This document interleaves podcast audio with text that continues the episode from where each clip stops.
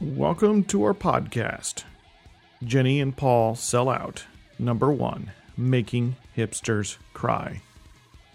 This is a podcast dedicated to a serious consideration of culture, digging down deep into important philosophical and existential issues, and deciding if, when, and how to sell out. As if that even matters.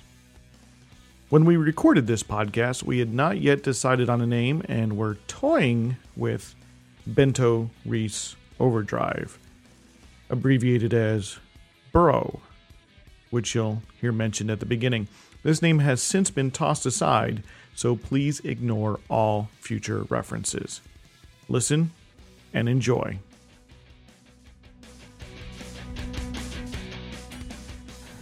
Welcome to our podcast. bro. I think that's how we do it. Yeah, we'll have to talk about the name. On the one hand, I think it's a it's a clever name, but It on the is. other hand, it's inscrutable.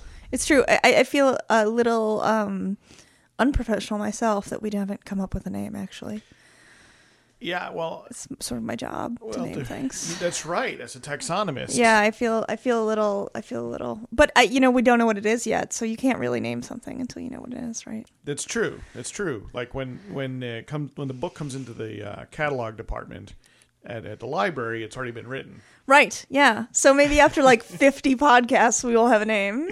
We can begin to tag it. and, Sure. Sure. uh, Then we'll have enough body of work. Perhaps. So uh, maybe we should introduce ourselves. Okay. Uh, with me here is Jenny Benevento. She's a taxonomist by day. By day. juggalo expert by night. It's true. It's true. Uh, this is Paul Riismandel. I don't actually know what you do at all. I have no. I have no understanding. I, I do educational technology, but my specialty is in uh, video and uh, video communications technology. See, I did know those things, but I don't really know what that means. No one knows what it means. My official title is Director of Curriculum Support. Okay. So I'm like Atlas,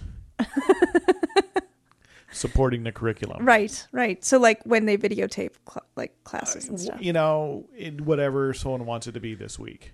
Uh, sort of jack of all educational technology trades. But my start was in video production. Okay. and then I learned to do other things as ne- as necessary. So so we're going to podcast because we think we're worth listening to. Uh, we think we will entertain you. I think other people think we're worth listening to more than me. I don't. I don't understand, but other people seem to think You lined good. up here. Well, no, no. You need you need you need to be confident here, Jenny. This is the whole point. I am confident that I know. A, I I will spend endless hours researching something, and then other people seem interested in it. Like I can condense that knowledge into their the things they're interested in. well, it's a skill. I mean, Apparently. well, yeah. I mean, I, I don't think we should. Uh, we should uh, put that down because uh, there's plenty of people who can research things for hours and and regurgitate a report that's unreadable or just sort of look at you and with a dumb stare. So you know, cutting right down the middle there uh, between those two poles It's a fairly uh, fairly marketable skill. Ma- making hipsters cry about when you talk about precious moments is a is a helpful skill. So so tell me about this. I think we I think we I think we've now just have one potential title. making the hipsters cry. Making hipsters cry. I think it's a great title. I think, okay, we're putting that. That's up on the board. up on the board. Where's, where's the board? I gotta don't. go We find we have to that. get a board. I have yeah. to get a board. Making hipsters cry. I'll use the iPad in the interim. um. So you made them cry. I did apparently. I mean, I can't see. Well, you know, the bright lights in your eyes when you talk, you can't see. So I was giving a presentation about precious moments, um, locally at the Hideout, and the Hideout Here in- has, here in Here in Chicago. Chicago, the Hideout has a sort of uh, elevated stage, and the lights are very bright, so you cannot, you literally cannot see anyone in the audience when you are speaking on it. Um, and it was about basically the man behind Precious Moments, who is Samuel Butcher, um, and sort of why he created them. I think the the major thing people came to the hipsters came to mock Precious Moments, um, but they didn't realize they're based on dead children. So most of them have like a story behind them about a dead child, and uh, so I told the story of like the guy who started it and why his his dead children, and that's why he started it, and all these um, dead children who have been made Im- immortalized in these statues, and how this man, though an evangelical Christian, has sort of now become what I would guess is a gay man who lives abroad with his like young boy apprentice. He's still, he's still alive. He's still alive. Yeah, he Okay. lives in the Philippines. Oh, yeah, yeah. So it's not it's not like a stretch. I, I don't I don't think I don't think I'm overstepping my bounds by saying like only he lives with like a 20 year old boy in the Philippines. only like Chiang Mai would be all the more right? Yeah, he's not like in Thailand, I guess, but like you know. So um, yeah. So I but at the end of it, it, it was on Valentine's Day or around Valentine's Day last year. So the theme was love and death, and so his has both very clearly. And uh, after I got off stage, people people told me that they people were crying. So the hipsters were crying. Wow. And and first of all, which dead children are immortalized? How how are these children chosen? Um, so like if you like, usually what happens is you you love precious moments, or or maybe your child dies first. One of the two. Your child dies, and you have no way to make it through. I mean, that's terrible. I think everyone can admit. And so, um, uh, you're just in a bad situation, and then um, you find these precious moments, and they make you happier. And usually, you'll write a letter to Samuel Butcher or the Precious Moments Company, or if you go to the Precious Moments Museum, which is in um, Carthage, Missouri, it's right outside of Branson. Um, you, as, as most good things are, you go there and uh, they have like a room with just books, these gigantic books, like I would say if you're thinking about like the canonical like fancy Bible, it would be like three times as long and and you know that width and it's very fancy. They're brown and gold. And they just have lines and people will write their dead child story in there or people write just like my aunt went to heaven with Jesus and I'm totally sad about it and you know or my brother struggled with drugs and he's dead now. Um and people write these stories and they end up turning them into them and they have also a whole section of photos of the kid it memorialized so like one kid was a basketball player who died in a car crash and so he's now a basketball player angel Wow. And and they choose some of these uh these stories to immortalize as, as precious moments. yeah and um they have a whole chapel that is all of the all of the kids painted in it are dead children But at least the loved ones nominated these children for immortalization. usually i mean sometimes there's someone who someone in the precious moments family knows like Okay. So this isn't like the Mormon uh, church where no no they're not trying to redeem the children this is all starting to sound a lot like the the big Mormon temple in no yeah they're not like Utah. baptizing these children i think they're probably the children are probably already christian probably. but they have like um like samuel butcher's son is one of them he was like one of the first ones that they made one out of and uh, you know they just have uh ones for the oklahoma city bombing kids and things like that So why did you decide that this was something you needed to learn more about? Well, so I um fi- I I dated I dated a uh, Presbyterian youth minister. um and uh, well, when I was a kid my sister liked Precious Moments, so she had a lot of them. Um but we didn't realize they were Christian even. Like I don't think that association. Yeah, I, I, I mean, it doesn't surprise me, but it's not something that was seemed as obvious to me just seeing them in the Hallmark store. Yeah, they just seem like kind of sappy. Um and so uh I knew them from that and I I cross stitch as a hobby. And and like 90% of all cross stitch kits I would say have precious moments involvement. I don't know I don't know why. Um at least the ones you can pick up in stores. And um so then I w- I was dating a Presbyterian youth minister and he was living in Columbia, Missouri. And I went to visit him and we were going to go on some sort of vacation and I was like, "Well, we have to go to Branson because well, so we had he wanted me to go to his church every Sunday, which I was not interested in doing, mostly because I like to sleep. And I I said, "Well, I'll go to different churches every Sunday. How about that?" So we did that for a long time. So I was like, "Let's go to Branson." And I on the way there, there's also this precious moments that we were just looking for weird stuff in the area and road tripping, and so we went there, and it was like a really crazy, surreal experience. So, um, because we had very little sleep, so that helped, and it's it's much smaller than it used to be. Um, but they have like a a, a life size precious moment who walks around. Oh, so like like Mickey Mouse at Disney World. Yeah, it's Okay. really kind of frightening. And there it's very clear and it's very clear that it's a religious thing. I mean, it's much more. I mean, there's like a rock and a cave like Jesus style with like a precious moment outside of it. Is there like a, a Jesus precious moment? There I don't think he just I think he w- won't depict Jesus. Oh, I if I see. if I I don't remember No correctly. idolatry here. Yeah, I think he's just I mean cuz he the, it's the kids he's into. All right, right, okay. That what that sounded bad. I don't I don't mean that he's into kids. I don't think he's into kids. he wishes to depict the, Right. the- the- these young these young, young yeah he Lost- well he thinks that children are um children are like uh pure and they they are most christ-like so that Mm-hmm. Okay. is why he thinks that they are the way to they're so to know better his way. Yes exactly um but then i turned a corner t- wait almost towards the end and there was a, an entire rock band of midgets or little people i apologize um and then like that i just like kind of lost it like i was like this is too much At at the at the precious moments. At the precious moments Were it's totally random As, as precious moments? no they were just okay. it was totally not related not really sure why they were. yeah there. and there was so they used to have a wedding island where you could get married that was all precious moment buildings it wasn't Little Kiss. No it wasn't well no they were i don't think they were they weren't playing like a hard rock they were Okay. playing like a generic rock it might have even been christian rock it wasn't clear You see. um i i had to move away quickly because i was DC like this talk. is just too much too much um but then they also had they used to have this giant fountain and it would have a 40 foot 3d jesus that would walk through the water um so everyone else there was like super christian So sort of really like into it. Yeah, very much so. Very, very much before Tupac's time, and they wouldn't tell you. There's like there's a giant surprise at the end, but you just have to wait for it, and you can't tell anyone. Did you hear Queen's going to have Freddie Mercury do the same thing? I heard now? that. I heard that. I don't. I don't. I know how I feel about that. I actually didn't watch the Tupac uh, No, 3D no. I, thing. I mean, I heard about it, but that was I saw photos, still photos. I but- yeah, I haven't seen it. D- does it really look like him? Sure. I mean, he, Does I mean, it look like a hologram? I mean, it's not. It's not unlike uh, you know Obi Wan being projected by R two D two. Yeah, that's what I was. Is it like blue?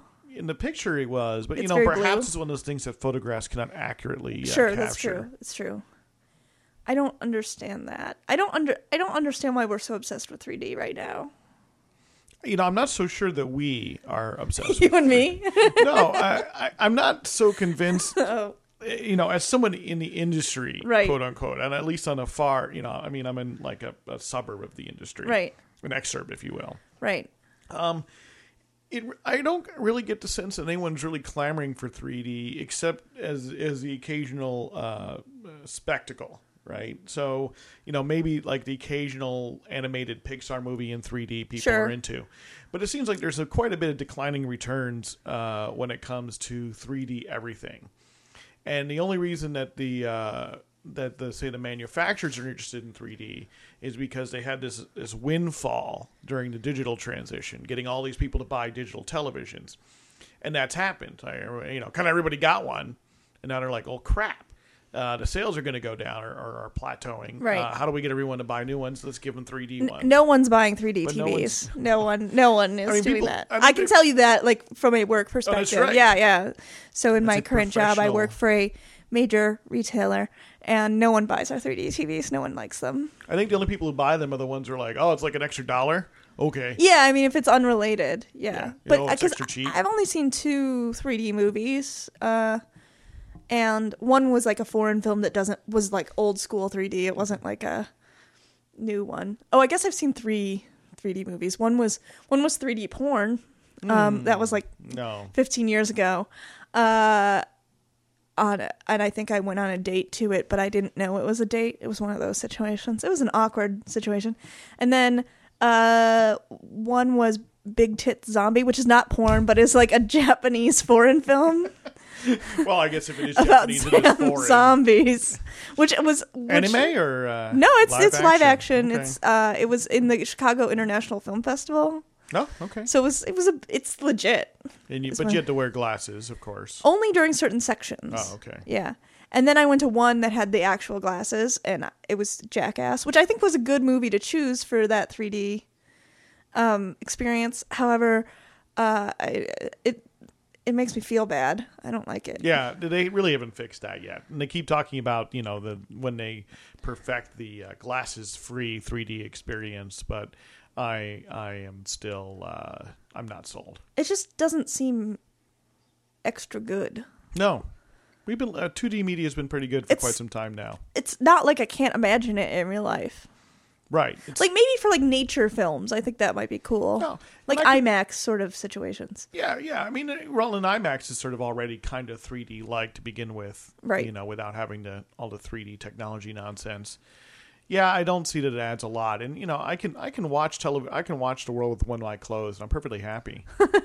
yeah, it's not. Plenty not. people get by with just one eye. But so I mean, what do you think then is not is going to be the when when is 3D going to be done? Like when can we stop? Oh, it, you know, what's going to happen is it's you know it'll it'll be up there with surround sound. Mm-hmm. You know, so plenty of people have surround sound or, or whatever, but plenty of people buy like a theater in a box and they only ever get two speakers hooked up in the first place, and Right. the other two stay in the box. It's going to be like that. So the people who really care, the uh, the, the the big theater home theater nerds, you know, Right. will go nuts and then they'll start arguing about you know what are the different fidelities of 3D and Right. they'll start their own blogs and have a good time. But I feel like movie theaters are still into it, real into it. So I mean, like when's that going to stop? When can I just go to regular movies? Like I don't want to see things in 3D. Yeah, well, they're not going to do everything. They'll, I think it'll be like a subsection. There'll always be some every season. you'll have- Animated.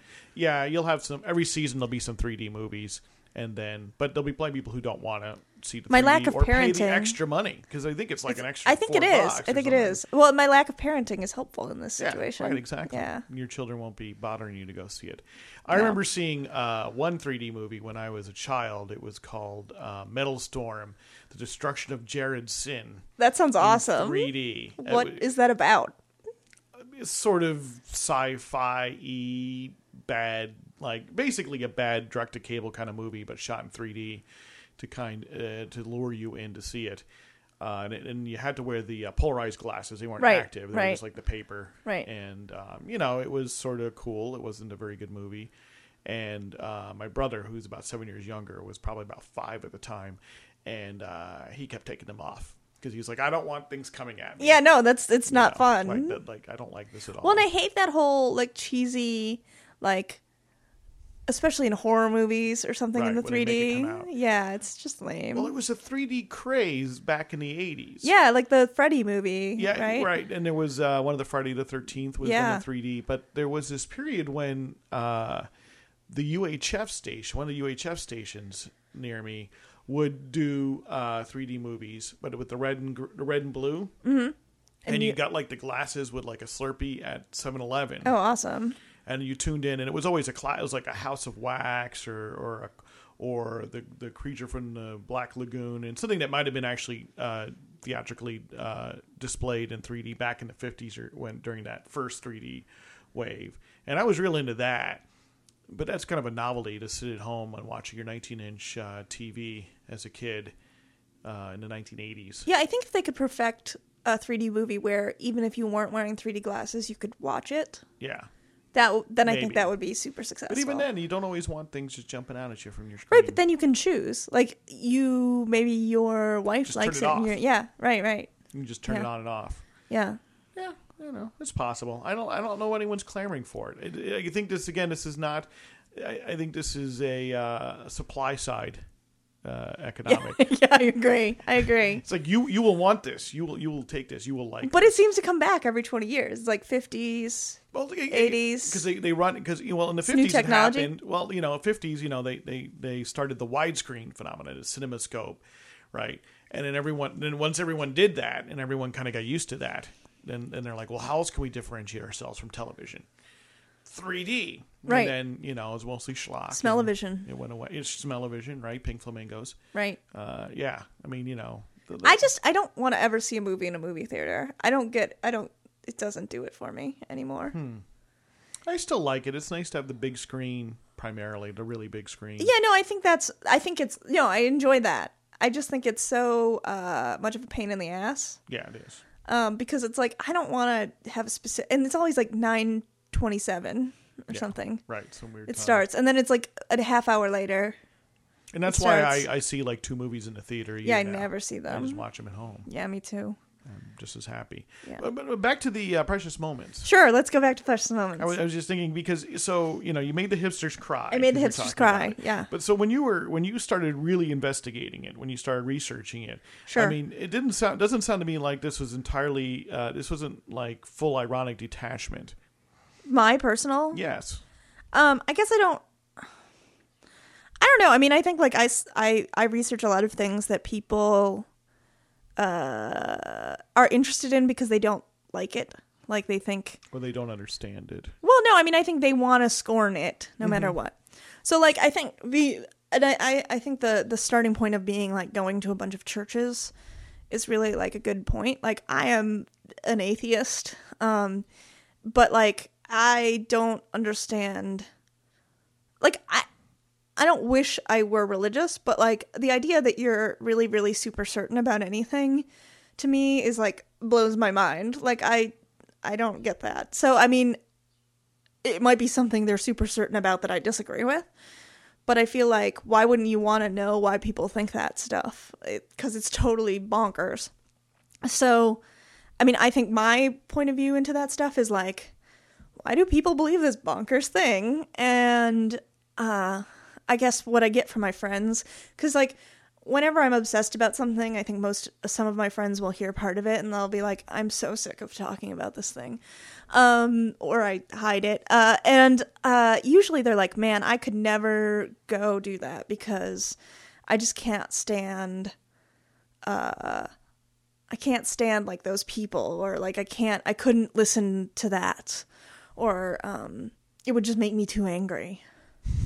Which ironically is how I feel about politics. Like I cannot watch the news. Like I cannot understand how anyone follows that shit. But like for me, religious things, I'm like, I don't understand why people think that. Like I feel for like politics, people you're never gonna get at why like Santorum believes a crazy thing because he's a politician, so he's never gonna like be honest about So it. you're not entirely sure that he really does believe it. Um, well, I, I mean, whether or not he does, it's what he believes and what he has to talk about what he believes is always going to be. And, and I'm not saying just conservative politicians. I think all politicians. Um, you know, like he might get high in his spare time, but he's not going to bring it up. You know, so so. Uh, I guess for religious people, there's no, I mean, except for maybe some televangelists who are making money, there's no real reason for them not to like be super and i think the most of them are super earnest and i think that's another thing for me and and that's all the things i think i find interesting is like the incredible earnesty is really interesting to me like because i feel like being super excited about something is is something we've totally lost. It's not cool. Like and i think i've felt that way my whole life. Like when you're in grade school like i was like this is super interesting. I'm gonna raise my hand. But that's not cool right? Like being super interested in science or history was not cool and i feel the same way like all throughout education and now i feel like it's the same thing even though you know my friends are i would say mostly nerds um the idea that you're like i'm just really earnestly into this thing that's totally like happy is not like a cool thing to do Hmm. So it's earnest. So you're looking at things that, that other people are earnestly into. Right, yeah. So so it's something and, and are you sure I mean I don't I don't know. It's it's interesting because there's been uh, this weird turn I've seen, you know, in the last 10, 15 years of on the one hand, like this idea of nerd culture, yeah right?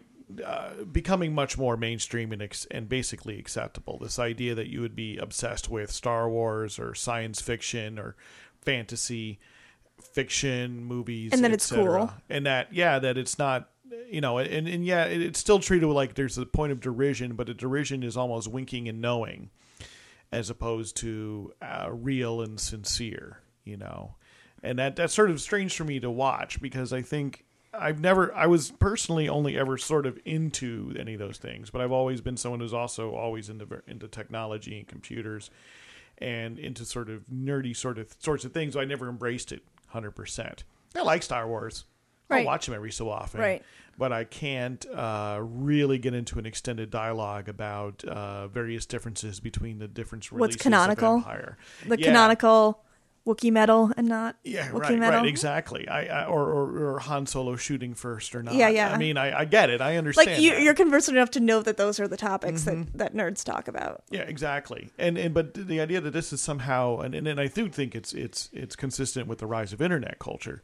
Uh, th- that this is now uh, much more than just a sort of niche culture and, and Yeah. And something to be that is that is completely frowned upon. Like if you think about a movie like The Revenge of the Nerds, right? I mean, in a lot, it was it was really about serious derision Yeah, at a level. I mean, for comedic purposes, and I do think it was probably written to some extent by nerds or people who would have been considered nerds. But uh, I think the world's a different place than it was when that movie came out. I agree. I think we need a whole episode on nerd culture. but uh, yeah, I mean, I think there's a couple of things. I think like. I- think well, and what's interesting to me now is like proving that you're a nerd is like it, it- it's like more important now yeah, then there's celebrities saying, "Well, I'm a nerd." I know, and there's all these women who are like kind of like, oh well, I am totally a nerd, but you're but like they're like a Playboy playmate. I never would have said that in 1988. Yeah, no, that that was true. But also like I think there are people who are women who are actively lying about being a nerd, which is weird to me. Mm-hmm. Right, because you'd have you'd have actively lied to not be a nerd. Right, and I don't think I mean my experience is not that like like while the nerd is being celebrated, I don't think like the nerd lady is being celebrated. Like I don't think there's like a huge upswell of dudes who are like I really want to know I really want to like have sex with a girl who can like take ap- apart a motherboard. Like I don't really see that as I it's like I want to have sex with a girl who dresses in a bikini like Leia. Who otherwise, no, yeah, Yeah. right, a g- girl who otherwise uh, conforms to the uh, to the dominant beauty Right, standard, exactly, exactly, and also maybe puts on some glasses and plays. yeah, video games. glasses are key. Yeah, and, yeah. and, and can play video games. Right, right, right, right. And or like uh at Forever 21, they have like now all these like super I Heart Nerd like paraphernalia and they have like Hello Kitty wearing glasses. And it's stuff that like these girls who I know would be like cheerleaders in high school are purchasing now. Right, it's being a little bit, and I'm I'm not here to fight for the uh, for the purity of nerd culture. No, I think no, I, I agree. rather it's but being a nerd ostensibly or or geek, sort of interchangeable always to me, but was a bit about being sincerely and earnestly into something Right. deeply. right. Right, it was being deeply into Star Wars. That's the or, Patton Oswalt. or D definition, Right, actually. right, yeah, the, exactly, right, Right. yes, yes. You know, being into things, but I think there was always, and that was reason why you were sort of uh, not cool. Is it, it wasn't cool to be into those things Right. deeply, except for some things which the culture at that time at large uh, said you should, like like sports. Right. completely okay to be really into sports Yeah. up to a certain level. Sure. There's certainly Yeah, not statistics. not statistics. no. No, but individual player performance, a Yeah. team, things Playing like your that. own sports. playing your own sports. Although fantasy football or fantasy sports in general is really interesting to me now too, because like that is like D and D times a thousand. It's like with so more math. yeah. It's like what? How is this a popular thing now? I don't understand. Well, it's been again. It's one of those things that, that I think is that with with internet culture is that it's it's been around for you know it's been around for twenty five years or more, but it's only when people could start networking. I knew people who had fantasy teams Sure, sure. uh, a long time ago. but like the people I know who have fantasy teams now It's do not online. do math on their off no, right? Off times. Yeah, they're not They're, doing math it. people. Well, there's a limited amount of statistics that you actually have to master. Sure. No, I mean, I, I'm not saying it's beyond them. I'm just saying it's like, it's not, so if I was like, hey, do you want to like get together this weekend, get some beers and do some math? Mm-hmm. They would, which I would never say, but they would not be like, yeah, let's do that. Let's put on some football and talk about statistics. Yeah. It- So we have this point now where everybody is, you know. So so you're doing research. I'm trying, to, you know. Right, I- right. I'm synthesizing. Yeah, no, you're you're really on point, working. and I'm very impressed. No, no, no. We should know. My my brain is actually frying right now. But um, is that you're you're you're you're going into these things which might otherwise be scorned by uh, certain you know uh, people who consider themselves to be relatively hip. I have a nerds, I would say. yeah, even. you know, Yeah. nerds even, right? Yeah. You know that that it, it's interesting to, to reject. Uh, while I embrace uh, Wookiees, I'm going to reject the uh, the precious moments, and, and I'm, Right. I'm guilty of it. Right, right. right. When uh, when poor Thomas Kinkade recently, uh, I know. Which that is some sketchy, sketchy shit. Like he is shit. totally, and they say like natural causes, but he's like fifty four. That's sketchy. Yeah. But I'm a bit like the painter of light, right? You Right, you're, right. You know, because I think part of why why someone might also scorn the precious moments is because there's there's also you get the sense that there's a scam somewhere in there. Well, I think with all Christian things, you sort of sense. I mean, I, I think I think all. I mean, maybe this is my Catholic upbringing, but I feel like all sort of like newer churches that are Protestant always seem like a little sketchy to people. Or yeah, it, that there you well that that uh, this the spiritual and doctrinal aspect is is marketing not necessary that that I think it's it, it- there's a sense that it's that that it itself is not sin- sincere. Right, and if you have a coffee bar and like slick graphics, you're probably you're probably scheming people. I think that's well, we were taught that, right? We were taught Right. that by the televangelists, Right, right? exactly. You know, by your by your Jerry Falwells and the uh, uh, Jim Bakker, Jim Bakker, who I've hugged. He's a lovely person. He was very nice to me. I, I watched his new show. Yeah, it's well, it's a really small place. Like, yeah, it's not not like it used it's to sort be. of depressing. It's in Branson, right? Yeah, it's Yeah, kind of yeah. depressing because it's like church picnic food and like shady tables, and they have like a weird gift shop that sells like boas. Like it's it's not religious. It's just this. It's kind of like a weird chatty show. It's like a Regis and Kathie Lee for like Mm-hmm. Yeah, yeah, I've seen it. Christian television. Yeah, yeah, and then there's a you know there's going to be a little prayer and there's going to be a little bit of sure. But yeah, it's it's it's light, all things. Yeah, it is. Yeah. but it, so you're looking into these things that are uh, that, that other people are really into sincerely or, or Yeah. earnestly, and you're sort of you're trying to get a sense for what it's about. Because is is there is there the impulse, or do you get the sense that this perhaps this thing isn't as va- vapid as it seems on the surface or as others look into it like like people aren't that stupid they've got to they're finding something in it and, and it's be it's sort of fascinating to find out what that thing is I don't know that it's people are stupid. I think that well i said or aren't right, right, right, right, right, right, right. I, I think that um, it's more that people get into things. I, I mean, if anything that I research has told me, it's like people get into things not because of like the content, but because of like uh, the emotional community around it. I feel like, uh, I, and I feel like that's true of like Star Wars. I mean, I, um, you know, was born in '79, so I mean, I do remember seeing uh, Empire Strikes Back in the movie theater. Is probably the first movie I remember seeing, but my family hated science fiction and, fan- and fantasy, and I didn't actually see them until I was like 16. So I don't have like a childhood relationship with Star Wars. I would say I'm a big Star Wars fan. I've read Star Wars fiction, so I guess that you know. Um, but like, I didn't get into it because of the story, because I didn't know the story. I got into it because all of my friends love Star Wars, right? And it is a great story, and I love it. But um, you know, like kids now, I like that strikes me about kids now. It's like, how do you get into Star Wars as a kid now? Like that movie is so mom so and dad I know, but that movie's so old. Like I'm trying to think of like sh- movies my mom and dad would have shown me that they they were super into as kids. Like I the would only be, thing would have been wizard of oz yeah. I mean, I guess showing on television yeah. I mean, my parents are really old, so they would probably be like, "This is um, I don't know, like Little Rascals." but like, how dated does that look? Like, I mean, Star Wars looks really dated, so I, I don't see how, as a child today, you could get in Star Wars earnestly without being like, "This is kind of cheesy," you know? well you know you're a little in, depending on how young you are when you're exposed you're a little you're a little insensitive to the cheese. Sure, well, and I think there's like all these other there's like Lego Star Wars games and like all that stuff around and, and the newer movies are uh, much more up to contemporary sort of standards in terms of Sure. their cheesiness although they're all they are still pretty cheesy sure, and I think maybe that's also the pro- the problem that Star Wars fans have because they're like they're equally cheesy and and convoluted, but because you didn't grow up with them, they're terrible, right? Mm-hmm. I don't know, but so I mean, in terms of earnesty, I think, yeah, I mean, I think that even things that are popular for people who are hip, the hipsters, things the hipsters like earnestly, I mean, are things that you know, why are you into Pitchfork? Well, you're into Pitchfork because everyone agrees that Pitchfork is what determines what new mu- music is.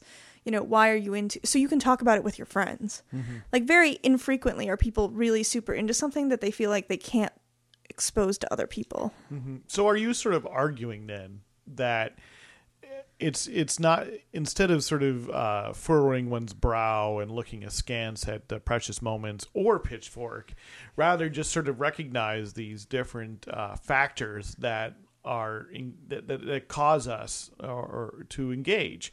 Why? So you know, so rather than you know, I th- is is it perhaps that part of the and I'm going to it's a sort of stereotypical hipster Right. maneuver. It, it's sort of I think I think because at this point no one wants to be called a hipster, no one embraces it, and it's almost it's almost only used as an epith- epithet. Right. But but the idea is that that they're um they're into something which is which is uh by definition purer from probably from an artistic standpoint for lack of a better way Right. of looking at it and, and part of the way that it establishes its its bona fides is that it is more obscure than something which is uh, more embraced at the mainstream with the sort of the mainstream the most prototypical mainstream being something which you can find in a strip mall Right. in the middle of missouri Right.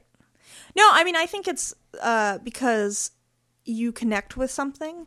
And I think it's like the more obscure it is, it's like, I connect with this Swedish pop band because only in Sweden could they understand my aloneness and my love of great design. Um, but and I mean, I think for the same reason, like my child is dead, no one understands me. Right. Like, how can I get through this? I mean, I think it's all like the only reason people like music or like something t- with that level of fervor is because it connects to them, them in a certain way. And I think, uh, but it, but it, yeah, and so that it sort of brings it to this fact. I mean, an argument one might one might take from that is Right. that, and it's really hard to argue from the standpoint of culture, and not necessarily art. to Sort of treat them as different.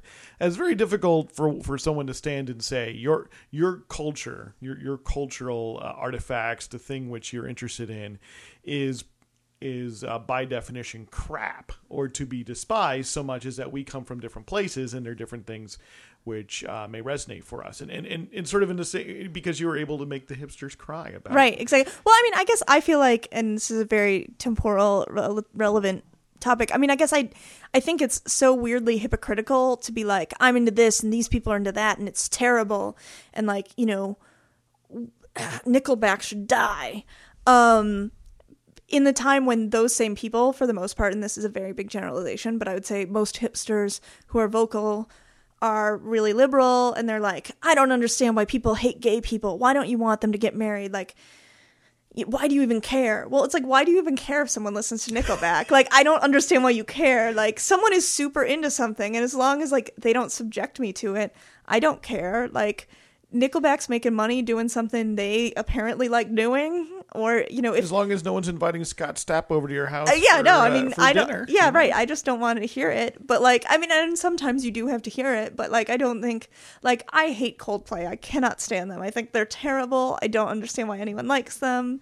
Um, but I mean, once in a great while, once a month maybe, I catch a, a small bit of a Coldplay song, and I'm like, ah, this is terrible. But it doesn't bother me. I find Coldplay takes me by surprise. really. Yeah, yeah, yeah, yeah. Because you hear it and you're like, for, uh, for I just me, don't like his voice. I think that's the issue for me. I get like four bars in, I'm like, hey, uh, oh, right. you know, for a minute, because I because Coldplay's a band to me, they don't really sound like Coldplay. Right. They kind of sound like like Piano music. radio heady kind of Right. other little U two, a little bit of this. They're like they're, they're like a, a, sort of a, a average summation of uh, a certain strain of modern rock for the last twenty years, and as such, they're sort of inoffensive until you until you really listen. And so that's why you're sort of listening. Go, okay, this is sort of uh, you know, and I'll never be you know, and I'll be like, what? do- What is this? This is oh, oh, it's cool. You've been tricked. I've been tricked. The same way, like uh, when traveling across country, and uh, you know, I'll be scanning a radio dial, and often on the left end, I'll be like, "Oh, okay, wow, okay, this sounds like a this might be a college station. This sounds pretty hip." And I'm like, "All right, it sounds kind of like a punk song." And like, ah, Jesus, Jesus. But why is that bad? So I think that that's the thing is like, why is that bad? Just like there are tons of punk songs that are about things I don't care about. Like, yeah. You're right. You're right. And and and uh, having been a metalhead, Right. So it means I've also been exposed to, to Christian metal, and there are bands, uh, especially in sort of from the early '90s, who I liked, who were sort of uh, had feet in both worlds, or they were embraced by sort of the Christian metal world, even if they did not actively pursue it. right. Well, Nickelback aren't they Christian? Weren't they Christian? Or no, just Creed. Just Creed was Creed, Christian. Creed, Sorry. yeah, yeah, Creed, not Nickelback. Nickelback, Sorry. yeah.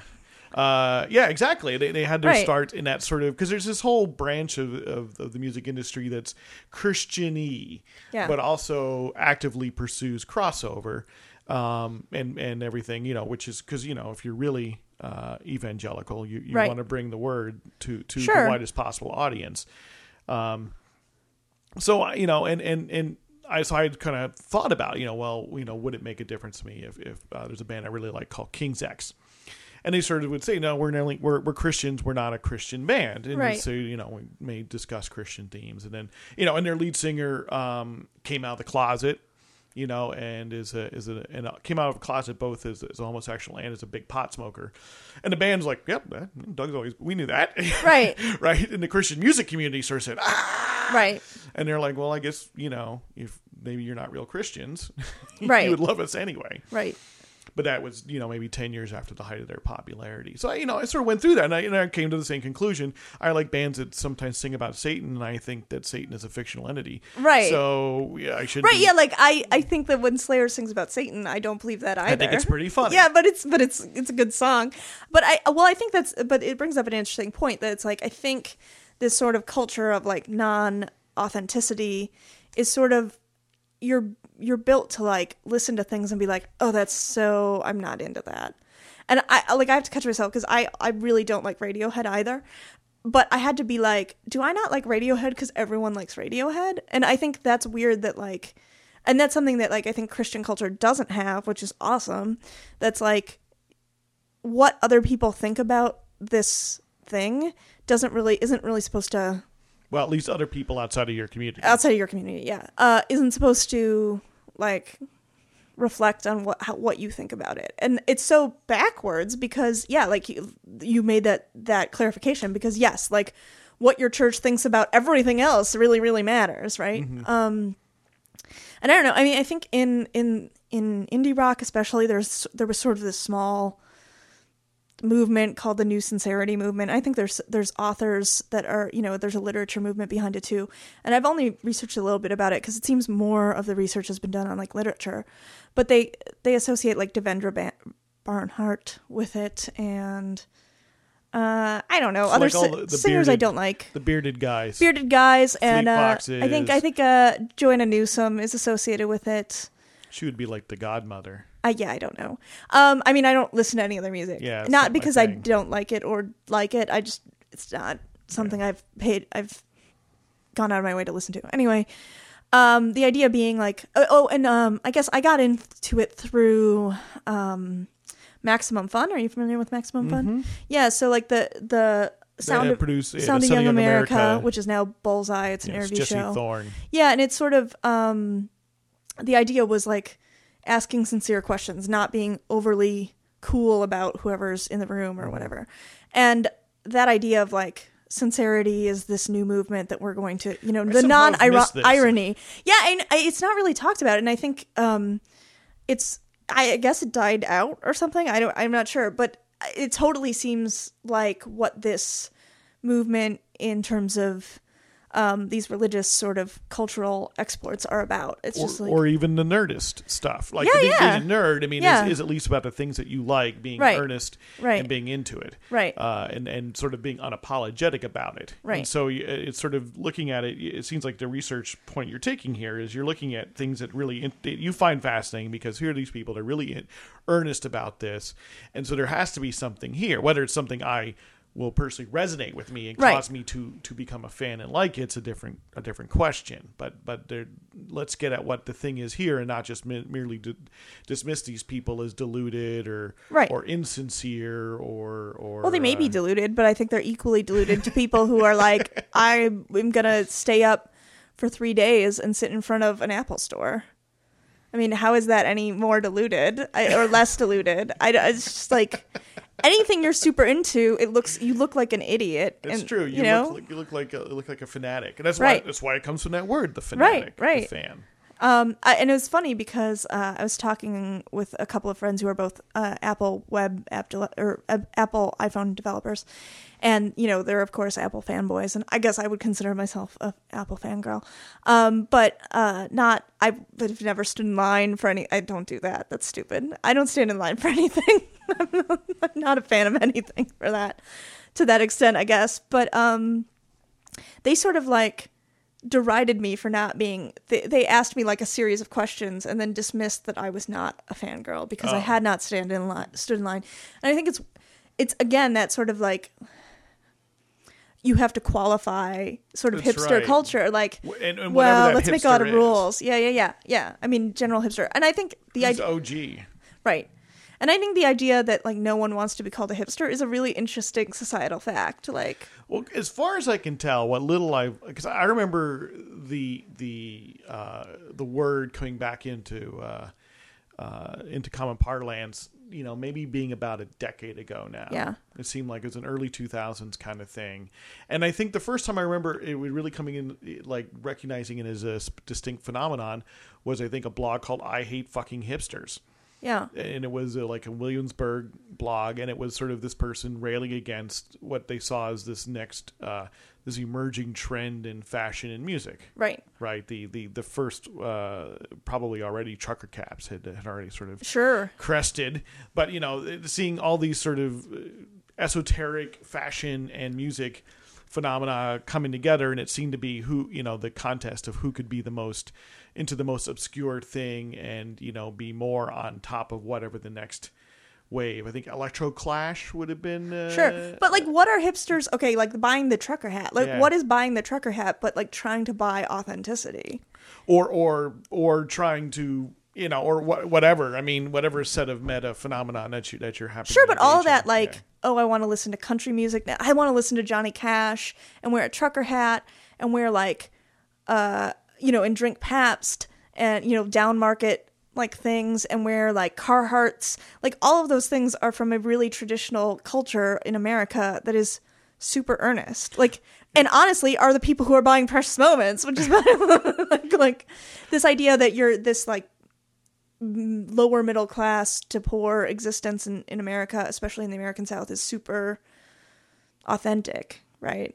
whatever that means. Yeah, Yes. right, right. exactly. Authenticity. In terms of culture, Yeah. I, I tend to fall on the side. I don't think it, there's such a thing. Right. But uh, Because it's especially not authentic for these people wearing their John Deere It's trucker a- hat in Williamsburg. it's a comparative adjective. We can say, uh, you know, that was an authentic uh, Warhol print. Right. well, I for me at that time, I mean, I was living in Portland, mm-hmm. Oregon, and and I did I didn't have a job because I lived in Portland, Oregon, and so I mean, I did go. I was did go to thrift stores to buy my T-shirts, and I mm-hmm. bought like funny, like Jesus T-shirts, honestly, and you know, plaid flannel shirts, and then I moved to the middle of Illinois and I was a hipster, but I was like I was dressed like what people would call a hipster, but I was like this is like what I wear because that's just what everyone wears just- where it- I'm from. you know, it's like grunge. yeah, exactly. They ask, you know, well, what is with the, you know, why do you guys wear the flannel? They're like, it's Seattle, it's cold. Yeah, it's cold, right? Like We don't yeah. have a lot of money, and we can get flannel shirts, you know, f- three for ten dollars. yeah, I can go to the Value Village and buy a cool T-shirt, and I don't. Yeah, I, yeah. So that I think that's that's funny that like it. I guess I didn't think of. I didn't know what a hipster was probably until I moved to Illinois, back to Illinois, and uh, that was because like I don't think that that term means much in No, Oregon. I, I think well, it probably does now. yeah, it probably didn't ten years ago. sure, sure, because like everyone was a hipster. Well, I think what happens is is you know what you might call it is sort of some strain of culture kind of erupts and it may erupt in several places at the same time, but it Right. erupts for from a number uh, of reasons.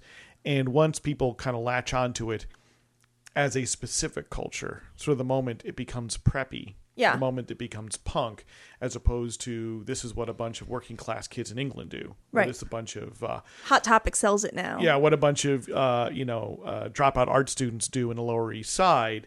Once we can find a name and we can find uh, some set of uh, criteria, uh, Right. a taxonomy, if you will, Exactly. that we can assign that particular thing and give it a name. Now it's something that is purchasable. Right. Yeah. I mean, the, even the idea that there was Hot Topic, I remember going to college and being like, "There's like a, a chain store that does this." Like it was crazy to Marilyn me. Manson T-shirts Right, was- and was- studded stuff. Yeah, I like. I remember having to sojourn with like my boyfriend to the alley in Chicago, which is this like mecca store of like leather jackets and piercing and you know that sort of stuff and and I mean if you knew that store you were like super cool because like no one and at that point, it was it was it was a sketchy part of town. it was a sketchy part of town yeah yeah so I mean it was like Instead like of being uh, uh, sort of more. Uh, uh, it didn't have an American apparel yeah an American or, or Urban Outfitter. yeah or yoga studio yeah Mm-hmm. yeah so um yeah i think that well and i wonder if that's part of that whole nerd culture being popular thing too because like now it's so easy to buy stuff that shows what group you're in Right, because it, because whether or not your uh, local retailer carries it, it's very easy to order it online. right right Yeah, you're not, and and that's probably true because if you know, I, I think back to being a kid, you know, in the '80s in exurban New Jersey, uh, there was, you know, we had a mall, Right. You know, so you know, we I could definitely get my heavy metal records. Right, they they definitely had a section at the uh, Camelot Music or or whatever, and I think there were some punk and things like that, and that was about it. But there wasn't a whole lot of other uh, places to get uh, the accoutrement Right. of, of any of these lifestyles, which which I d- never had. I didn't, didn't have much interest in, and and and I knew that uh, the kids I knew would often they would get they would get themselves to Philadelphia or they get Right. themselves to northern New Jersey, and then maybe there were stores that would come and go because I was close to the Jersey Shore out the boardwalk. Right. that's the kind of thing you sell to tourists. right like i mean i remember yeah distinctly like buying my first dead kennedys t-shirt like very like like this is a thing i gotta Yeah. like i gotta sojourn to do And yet, and a lot of times, if I wanted to, if you wanted like a more obscure record or uh, or cassette, you you ordered it out of the back of a magazine, Right. Which is hard. You know, that's a. You don't know if you're to like that. and you don't know if you're to get it No. half the time. Right, right. right you know but so you know there was ostensibly you had you had to be really into it because you had to be willing to go through the effort and maybe that's part of why people are so protective of it because they feel like well you know knowing about this band or this culture or this type of literature or whatever it required you had to be really into it because nobody in their right mind who wasn't into it would go through all the effort to get this stuff. Now eh, you know whatever. You know if i can just find out about it on a blog and and download it right away or, or type in my credit card number and have it in two days from amazon Yeah, but I guess I think there's a difference between owning something and then relating to it. And I think that's oh really that's but I mean I think that's the thing is like like we'll never get sponsors now but I think like yeah, like I mean I'm as guilty as anyone of this. Like I'm such a music hoarder. Like like someone tells me that this band is good and I download the record and I probably won't listen to it. Like if it gets put on my iPod, I'll listen to it, but like I won't go out of my way. And then, you know, there's tons of music that I don't listen to and I feel like uh just because you're the only kid in your neighborhood going and and and buying that Zappa album doesn't mean there's not thousands of other kids everywhere else doing it too. I mean, I think now well i think just, you learn that and, you, and then there- there's Right. the community right and Right. you go like oh my gosh you like zappa too Hello. Yeah. Uh, but so I mean, I think like.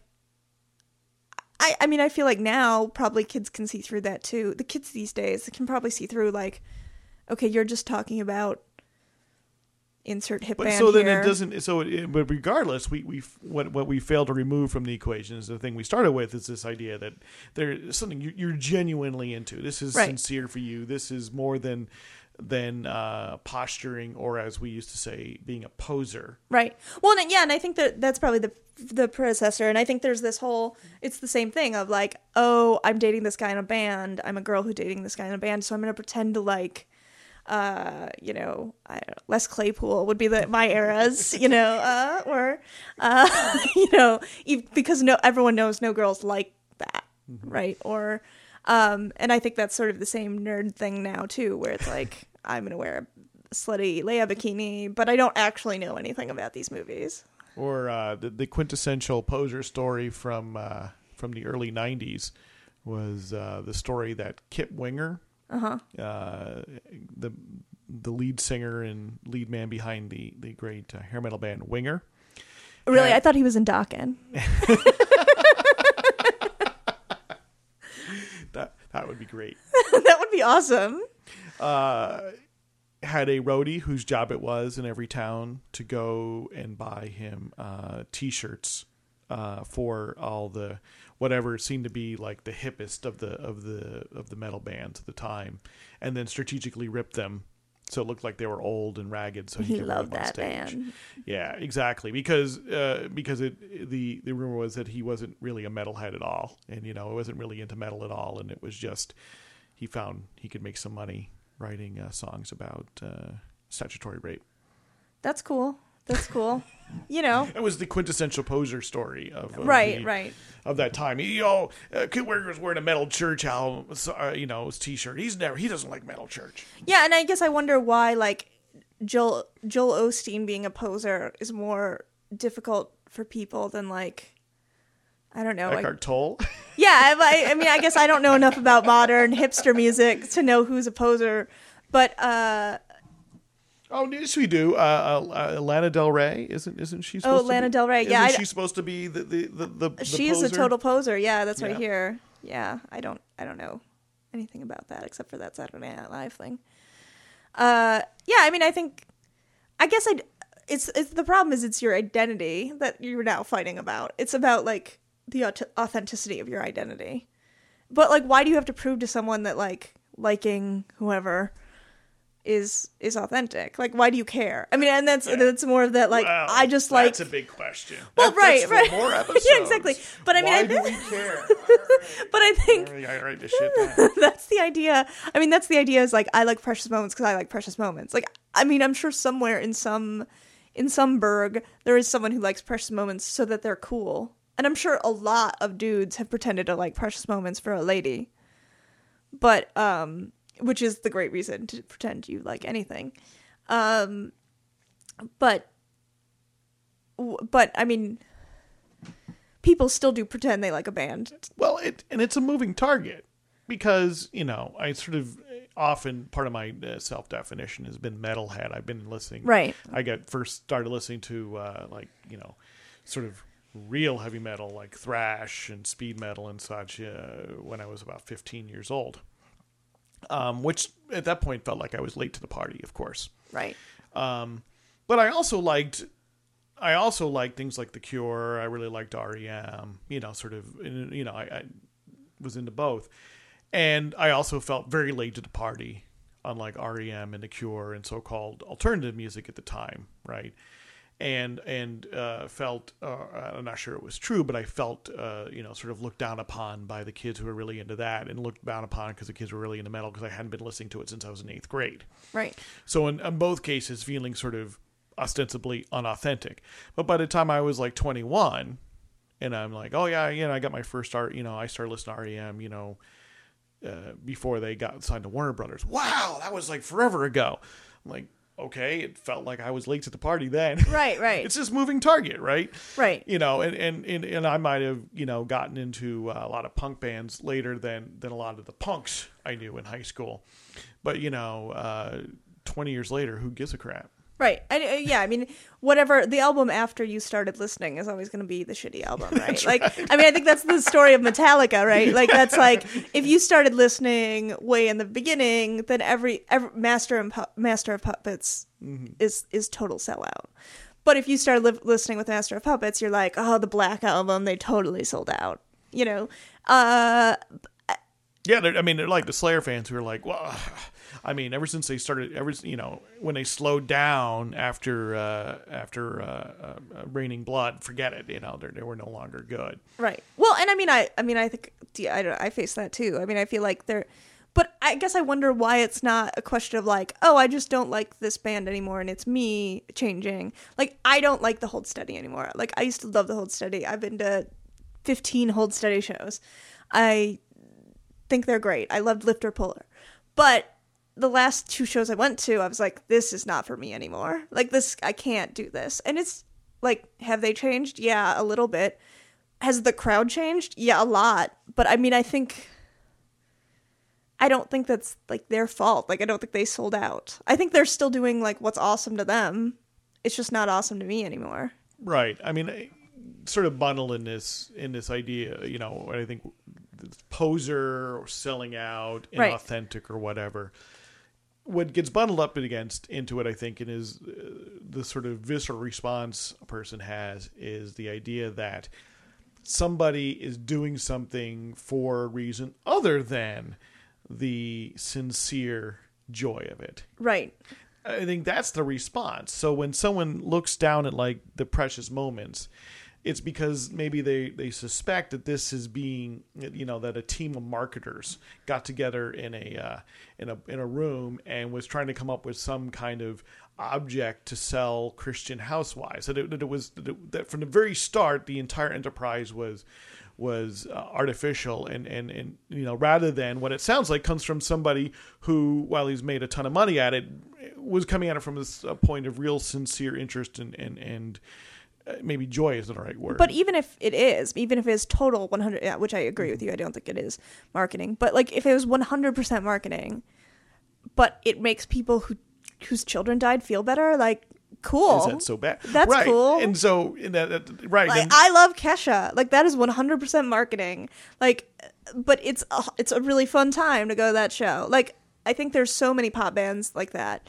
And if it's not the pop band from your period of time, then then they're total sellouts who are terrible. Like but like you go to any I mean, you know, Madonna's not like that though because the Madonna's from my period of time, but Madonna's 100% manufactured as well. So like why I guess uh if it's manufactured but it's for but it it helps you out.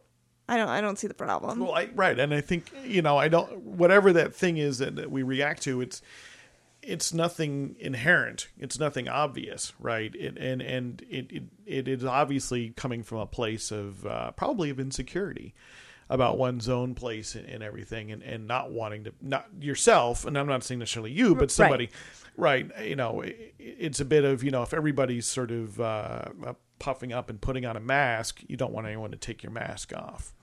Right. Yeah, I guess I, I think too there's this idea that people who uh like precious moments are dumb. I mean, I do think there's that whole or you know, they can't see that they're being marketed to. Right, right, and and I and I think that that's probably right, wrong. I mean, just from you know, uh, otherwise you fall into the sort of the uh, uh, the clever me fallacy. Right. Like I see through all this. It's the, all Right. those other people who can't see through it that we're worried Right. about, and and that's probably wrong. They're trying to sell me on the Gotye or whatever however they pronounce that guy. Do you know this guy? It's like this huge hit right now. no, He's he sorry. he has a xylophone song. It was on Saturday Night Live. wow, no, I have no clue. I'm, It's I, it's a great song. I think it's great. I it's probably the first song I've s- seen on Saturday Night Live, and I was like, I like this song, but I guess he is very hip. Uh, but and it's there are people totally. being im- worried that they're being marketed to. oh, I think no one is. I think no one's worried. Everyone knows that. But no, they don't know. They're like, this is great and okay. new, and I mean, I don't think anyone. I think if you're at such a small scale where you're underground, or at Mm-hmm. least perceived to be, I think people just don't think that there's a marketing campaign around it. Right, but at this point, uh, with you know, things are so segmented, right. you know, that it's very different. You know, it's easy to put on whatever particular point of marketing, which doesn't mean that there aren't, you know, thing. It, it does right. It doesn't mean that that's inauthentic in the same, you know, in as much as. You know, uh, Ian MacKaye and his uh, brother and his friends in a basement in Arlington, Virginia. Right. And I don't, and, I, and this isn't trying to put either uh, put him on a pedestal or to or to take him down because I don't think uh, Ian MacKaye would make the argument either way. You know, you know, i- i- the selling out. You know, I don't think we want to go too far down this, but the selling out is is is we can see it again. It, it's like hipster. Right. It's a straw man argument. Right. There, there isn't a quintessential hipster, and there's nobody who quintessentially sells out. But if you project a particular uh, philosophical line or ethical line on somebody which they violate, you call that selling out. You know, otherwise we're just selling out equals hypocrite. Right. Whereas if you are always in it for the marketing aspect, you can't really sell out because like you Because you're don't. selling. Yeah, yeah, yeah. no and, and and or you you you know you there are there are figures uh in MacKaye you know again as a as a good uh, touchstone for this who who very uh explicitly and this is pretty rare but very explicitly sets down a line of his philosophy and endeavors to adhere to it.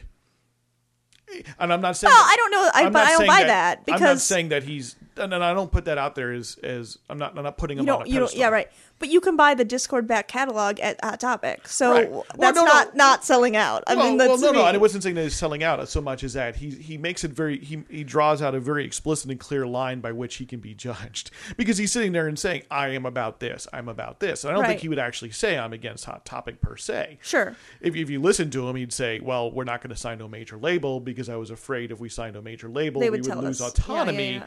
over what we do." He would. He Right. didn't really say it's because I think Warner Brothers per se is bad so much as I think it's a bad deal, Right. which is a very different argument. And is a totally like marketing slash like Yeah, and I don't think he monetary would- argument. I don't think he would argue that he doesn't. And, Right. and in recent interviews, I've heard him sort of lament that being, you know, basically the CEO of Dischord means he spends more time being a record label head than he ever does making music. And that's the compromise he's had to draw. But then he recognizes that that's what he does rather than making music, which maybe would be the thing that a major label contract would allow him to do. Right. And I, and I mean I think like I I I guess I don't know how how people get music now, like find new if you are hip, how you find new music. Yeah, I don't know, blogs. I get oh yeah, like the Brooklyn Vegan. Or, that sort or, of stuff. or something far more uh, far more obscure. It did seem like when I lived in New York, I had a friend who was like probably seven years younger than me. And so every week she would have this new band that was like the band. And it just seemed like everyone in, in that, Things move faster in Brooklyn. which yeah, it's true. But I mean, I think that everyone in that scene, if, you know, Mm-hmm. would know a band uh like that week. And they I'm would sure all know that also band that week. There is probably interpersonal. I mean, it probably It's had a like lot to do friend. with your friends. Yeah, yeah, yeah. Um, Or but your friend's blog. but it was interesting because I, um, you know, I guess I listen to music in my house and I find it like by obsessive internet research.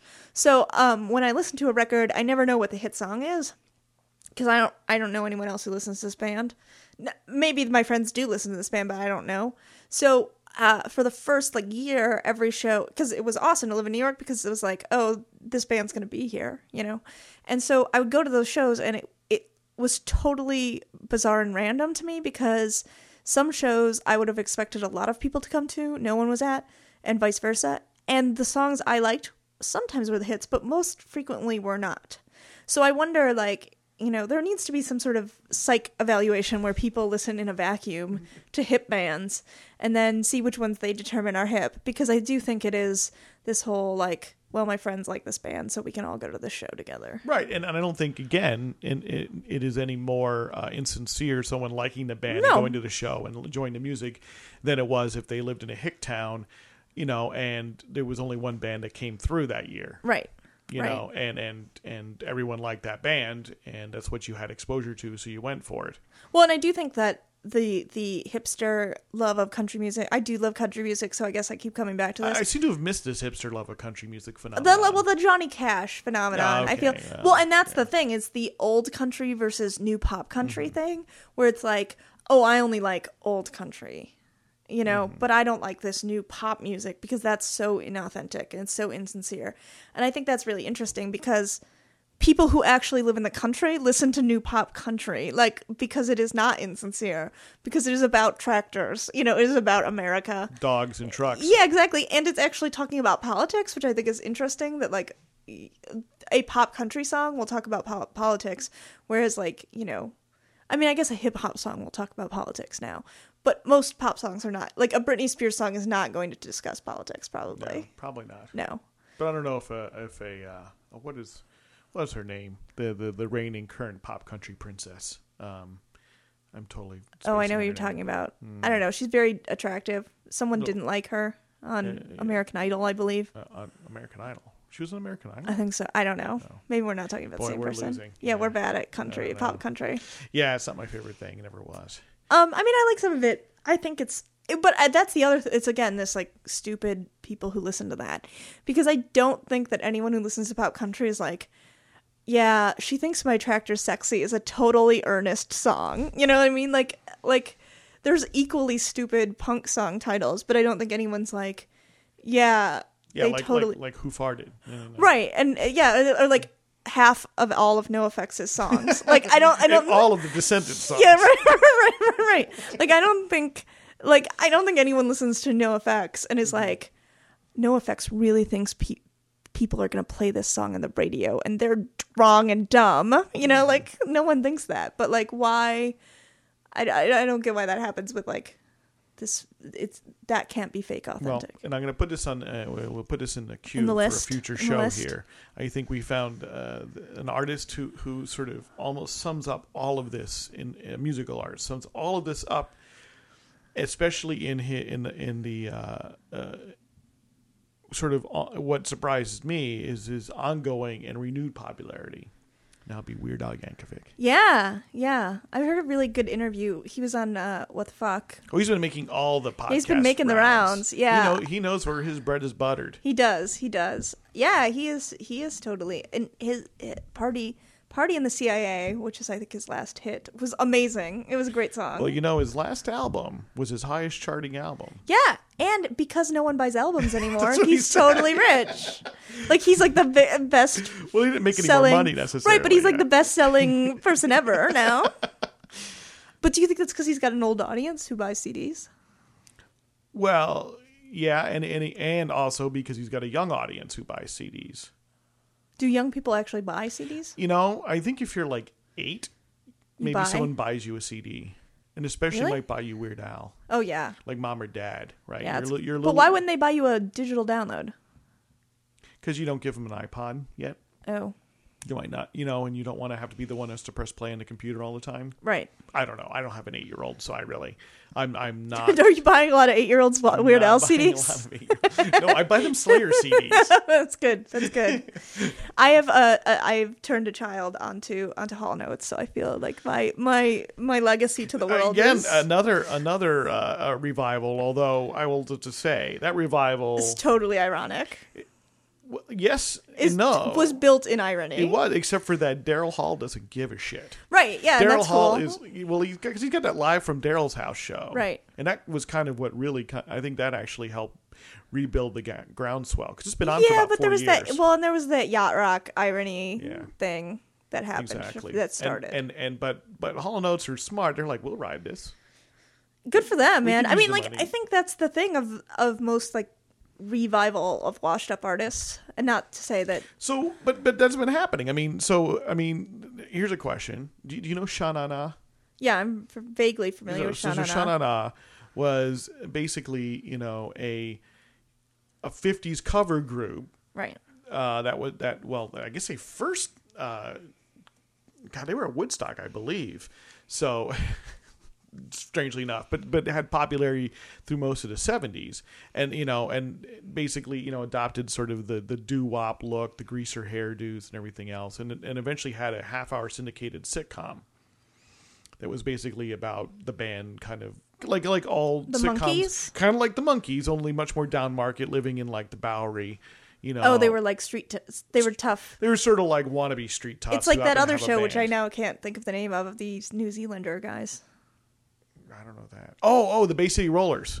no, No, they're British. no, no, They have their own show. It's like a. TV show that was on like Oh, a two years ago. Yes. Okay. So is it like they live on the Bowery? It's Yeah, yeah. Do you think that's a that is because of the Na sitcom? You know, you don't. I don't know. I never made that connection. I never made it because I haven't thought of it in, Right. since because I watched as a kid. Okay. But you know, like Happy Days was all part of that the the first wave of '50s nostalgia Yeah. in the '70s, and and and then some of those songs came back, and and all those artists who were considered has-beens, uh, like Bill Haley. Or uh, a lot of the other '50s groups started touring again in package tours, often with Sha Na Na. Right. Was that ironic? Right. Yeah. Do people? right? And in some cases, it was because the people who had been teenagers in the 50s Yeah, were I- now middle class parents in the 70s. Uh, yeah, I think you would describe that to like old people. Nostalgia. Yeah. Um, But but young kids were into it.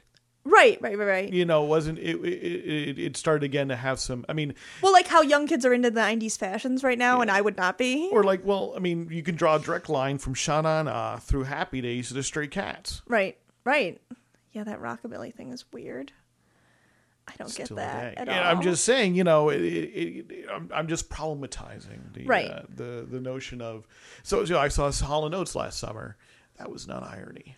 Right. Yeah, you like Hall and Oates. I like but I mean, I think a lot of people get into Hall and Oates I through blame my irony. mother, who just drilled it in. She just played a lot of Hall and Oates in the house, Right. And eventually, you, you have to like it.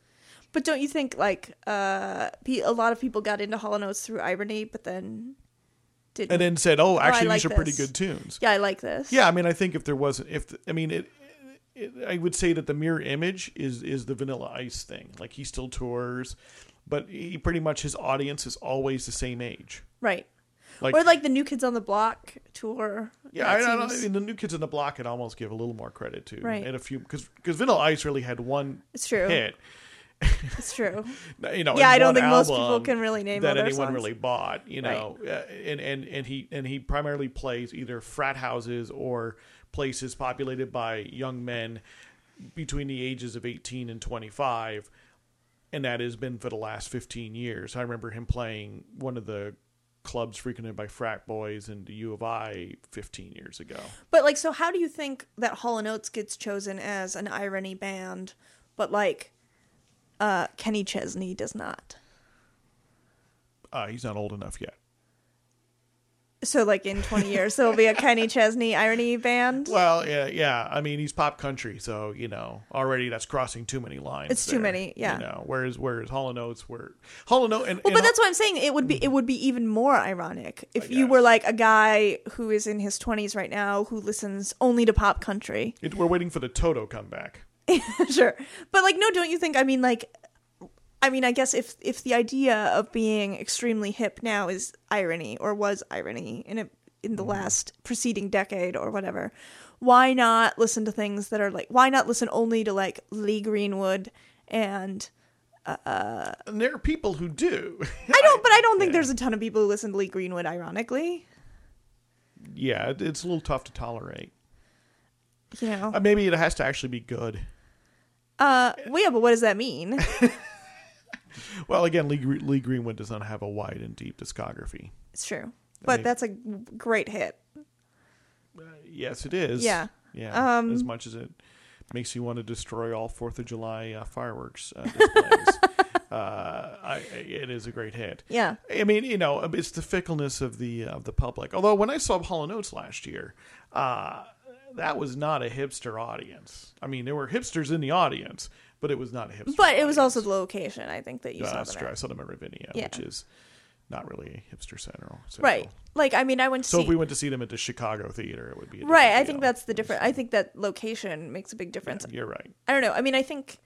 So, I, I mean, I guess the artist intent, like when we talked about Winger, um, the idea that, like, there is all these bands, especially older bands, who are like, oh, they just want us to play the hits, and that's not who we are as artists. Like, we've evolved, and Mm-hmm. they have to suck it up. And I think that's sort of the the interesting thing about um, authenticity because like the authentic band th- like the poison 2012 if they were authentic would not play any of the songs that they play you know they play like the top five i bet But they can't be. They can't be the authentic Poison from 1988. It's not right, right. I understand, but they're never going to be. But they're. But if they were to play only their new hits, like Mm-hmm. No one would care. No one No would one would want to know. No so you don't want authenticity there. It's a very rare. It's a very rare band that can uh, maintain that level of so-called artistic integrity, right, right. uh, productive integrity over the course of a decade or more. Well, I was a big Urge Overkill fan, and Mm-hmm. um, I and they are a Chicago band, so um, you know, I liked them in like nineteen Early '90s. ninety, yeah. So um, and uh, but I was too young then to like go to shows, so I could I didn't get to see them the first time around. But then they had a tour through Illinois, probably in like two thousand four. So I saw them then, and then I saw them again like last year because they're now they put out a new album and um, they're playing with uh, I don't who oh Tenacious D, which is crazy. That's like a crazy show to me. But um, so my friend booked their show last year, and so I was talking to him about the show, and I said, "Well, you know, they're not gonna play." Girl, you'll be a woman soon. They're not going to play that song. And he was like, Well, yeah, of course they're going to play that song. That's their only hit. That's like, for sure people know saturation they know these other hits but but that's their hit that's what they close with and i was like no no they don't they don't play that song they don't play that ever which first of all that's the most ironic cover mm. of all time probably yeah. i mean it's totally 100% ironic i think they would say. I don't know them but you know um so he was like well he was like super angry because like from his point of view people paid this ticket money to They see want- girl you'll be a woman soon right. they do not care how many songs precede this? Th- their money is only for girl you'll be a woman soon. But then from their point of view they're like look we're totally old now and we're not going to play the that song that, was- we did as a one-off that isn't part of our That career was at 17 years ago, man. yeah, and I mean, it was like a song they didn't even do. I mean, it was on an EP. It wasn't like a song they did for real. And so, I mean, I get their side of it. And honestly, as a as a real fan, I don't want to hear that song. And I'm sure real fans of Winger or whatever, uh, that I don't know what that means, but but that's and that's the other thing is like, do you if you're that washed up sort of band, do you play the authentic hits?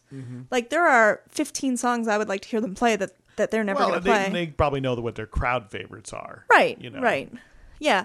And I'm sure what they play in Chicago is going to be different than what they play in New York or what they play in Vegas or something. But um but what do you play? Cuz like you can't play only deep cuts that are authentic See, the Beatles never had this problem cuz they were not very authentic because they just quit touring. That's true. Shea Stadium and the whole gig was up. They were broken up by the end of the decade. They never had to confront this. I think but they be, they were a non-authentic ca- band that sort of became authentic. Don't you think? Like Right. I mean, I mean, that's one argument one could make. That's that's my argument. That's I, one I actually really didn't like the Beatles until about five years ago, so I had to like work into it's it. it's it, it it is the it is the sort of argument that will keep uh, cultural critics um, in page views for the Sure, foreseeable future. Sure. There's no end to that argument. it is. I mean, I guess though also once you get to a certain level of famousness or ubiquity, like it doesn't matter if Michael Jackson is authentic anymore, right? right. It does. It totally does not matter. Or whether he was or or lost it. You know. Or I mean, I think the great example of this is like Bruce Springsteen, right? Like Bruce Springsteen authentically does is not wearing dirty wife beaters and ripped jeans at his like palatial estate. No, well, you, I mean, you remember uh, in the in, was it the late '80s when he uh, married the model? I can't remember her name now. So he married a model, and, Right. and people were like, "Oh my god," you know, and you Right. know, it's sort of. but his- it's okay for Billy Joel to marry a well, model. well, but it was, but, but Billy Joel, no one ever bought him in the working man kind It's of true. uh, stance, and, and and so with you know Bruce, and, and I guess because I was in Jersey, it was Right, all right. the more uh, had a much more currency as a social problem. Uh, you know, he, he it was in his sort of midlife crisis, so it was in those in the sort of like wandering years after Born in the USA. Does this big massive tour, you know, one of the biggest selling tours of all time. Uh, marries a model. I can't remember her name because I'm not really a big Bruce fan. Uh, and uh, Isn't you know, that isn't that illegal? Don't you have like to get a card yeah, as a see, New Jersey citizen? thing, Don't you have to? No, I, and I I get Bruce now, but it took a long time, and it's still I don't like all of his studio records, even the classic ones. I don't like the production, but that's a different that's a different issue. Different story. So so he marries the model, and people are like, "Oh my god!" And he starts, you know, like dressing in suits. He start cleans up, and he and they're like, "What whatever happened to Bruce Springsteen?" And then you know he cheats on her with Patty Scialfa, who is you know like a good real Jersey girl, Yeah, she's- singing back up in the band, Right. and dumps the model and comes back to his uh, Jersey roots. Right. So do you think that's do you think that's what happened, or do you? I mean, is that the story you're telling for authenticity's sake? Or? That's the story that, that Everyone's that's the telling, I received mean- story, right? Yeah, exactly. right, right. But yeah, I mean, do you think he's dressing? I mean, there could be a variety of reasons for those things that do not signal he Oh, has gone back to authenticity. Well, I mean, how can he? He's a multimillionaire. Right, I mean, right. he can, you know, he's he lives in a big mansion and Right. he has an apartment in, in in in Manhattan, I believe. You know, I mean, there's And and if you have an, a, an apartment in Manhattan, you cannot be authentic. well, I mean, you can be authentic. Uh, you know, Brahmin. You can be Billy Joel. I don't think he ever had him. No, he no. Billy Joel jumped right to the Hamptons. It's true. It's true. he jumped right to the Hamptons. Well, He's a no. Long Island boy. I guess no, he did have an apartment Oh, okay. in. I read some article with him about how depressed he was after he broke up with his wife, and he lived in Manhattan. And it was such big news that he had to move because anytime he would leave his house, people would confront him and talk about it. And he was like, "I can't deal with this," and he had to like move back to. Here's a topic for another podcast. Sure. Billy Joel and Phil Collins, the two most successful sad sack musicians, Well, uh, so I and call why that they need some real therapy. I call that sad bastard music. Mm-hmm. And uh, I, I think you know your Elliott Smith would would be in that cat. And, and a very different echelon. yeah, of- yeah. of There's like popular. indie sad bastard, and then there's regular sad bastard. Oh, woe is me, and Ladies left me. millions and billions of dollars I made. I'm but- so sad. But people think somehow, you know, uh, look down upon my artistic credibility, and that's all that really matters. Right, right. Because I am a true artist, and my sadness, my Picasso-like sadness, will uh will show you that.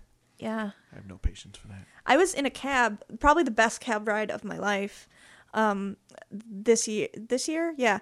And I was in New York, and um, uh, a man, the man, I don't know where he was from, somewhere in I would guess Eastern Africa, uh, was playing was playing Phil Collins, and um, it was not. It must have been some sort of mix CD of Phil Collins songs, and he and we started singing along. Sort of. I mean, I would guess a, you know, I like Phil Collins, but when you sing to Phil Collins, it's hard to s- sing earnestly to Phil Collins. Um, and there's a lot of like hand pumping. And uh, he got so psyched that we liked it. Literally, it was the fastest ride of my life. I don't know how fast he drove, but he pumped it up and we screamed all Phil Collins songs for like 30 minutes.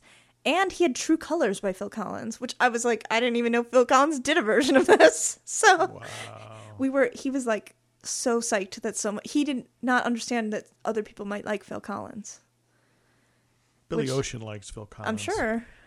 There's a good uh, This American Life about Phil Collins. Oh, is there? Yeah, it's great. It's about how Phil Collins is like actually really still very sad about. Very morose. No, I read Yeah. that. I didn't hear Yeah. the. Uh, did they have Phil Collins on it? Yeah, they have him because this woman ironically loves Phil Collins. Hmm. Um, in this relationship, she and her boyfriend ironically enjoy Phil look Collins. that one up.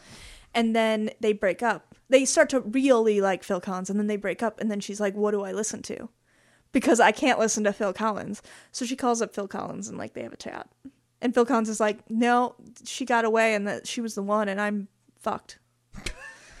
so, so it's really depressing, and it made me really like Phil Collins, even though he seems like kind of a dick. I wore out No Jacket Required back in 1985. Well, I enjoyed um, magic as a child, not The Gathering, but like magicians. Oh, okay. And David Copperfield also did that because all of his illusions are really pretty much like set to in the air tonight. Oh, I I didn't. know. They are. Uncovering new layers here, Jenny. Things I didn't know about you going in. Which I is love good. There should be all magic. this dis- I love discovery. magic. Okay. Did, Yeah. did you ever do magic? Yeah, as a kid, I wanted to be a magician. Yeah, Well, well, I'll have to but I've plumb ex- that. I have extremely tiny hands, so it's not going to work out for me in the magic world. Never occurred to me that'd be a problem. Well, I can't hide things. I can't palm anything. They hide things. What, they do. They do. Jenny? I wanted to be a sorcerer. All right. I think we, we're in at we're in at an hour 29. Okay. So I think that's that's a good place. I think it is good. We don't want this to turn into Can Kevin edit Pollak's this. catch chat show. No, I don't know if you ever uh, caught that. I have. One. Well, so but we'll, we'd have to invite him, and that would we'll be have to do awkward. all the meta podcasting. You know the, the Podcasting shows that are jokes? Epic. yeah. Yeah. uh, versus the ones that are that are kept to a, a trim level. And I and I what about the podcasting form Sure. I like is the fact that it's a bit freer, right? Sort of like the difference between uh, series television and feature films, Right. Right. You, you take as long as it ta- as, as you need to tell the story, Sure. um, and you don't need to be necessarily uh, held to twenty two minutes. Right. You know, and as someone who produced a radio show for many years, and I, you know, had to hold myself to 29 minutes because it was non-commercial. Right. But you know, at times it was uh, Because you didn't sell out. You were authentic. Ah, because no one's going to pay me to do that show. It's true. That's true. Selling out was not an option. Right. Right. You know, I think we have to remember that. that Right. Uh, it's only once. It's a very rare occasion when you actually have uh, have the opportunity to sell out. So when you turn it down, be goddamn sure. I don't turn that down ever. Really. Well, there we go. Yeah. Well, to find a name for the podcast, we have an episode name. We have an episode name, definitely. This is great. I, well, we'll have to do this before we publicize it. Well, we'll put this up so you can review it and and uh, make and, and if We'll you have a focus to group. redact anything. We'll have a focus group so that we can, and then we can figure out what they want us to talk about, and so then we we'll, can we'll authentic. crowdsource it. Yeah, we can be authentically relevant to our audience.